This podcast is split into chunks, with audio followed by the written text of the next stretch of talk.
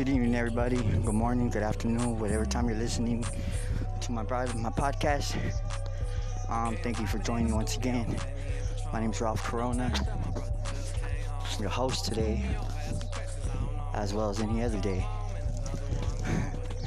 so, uh, start off this um, podcast. We're going to talk about um,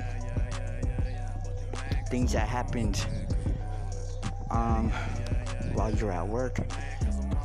You know, suppose that you caught your your wife or your husband cheating on you and you were working or if you were at school or whatnot um, i want to hear you guys' stories about that or topics and things like that and how you took care of them or how you how you handled the situation because I know a situation like that is not very good.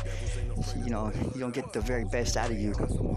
It takes the very worst out of you because all you see is anger and red.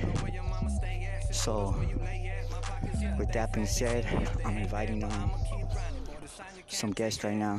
One second.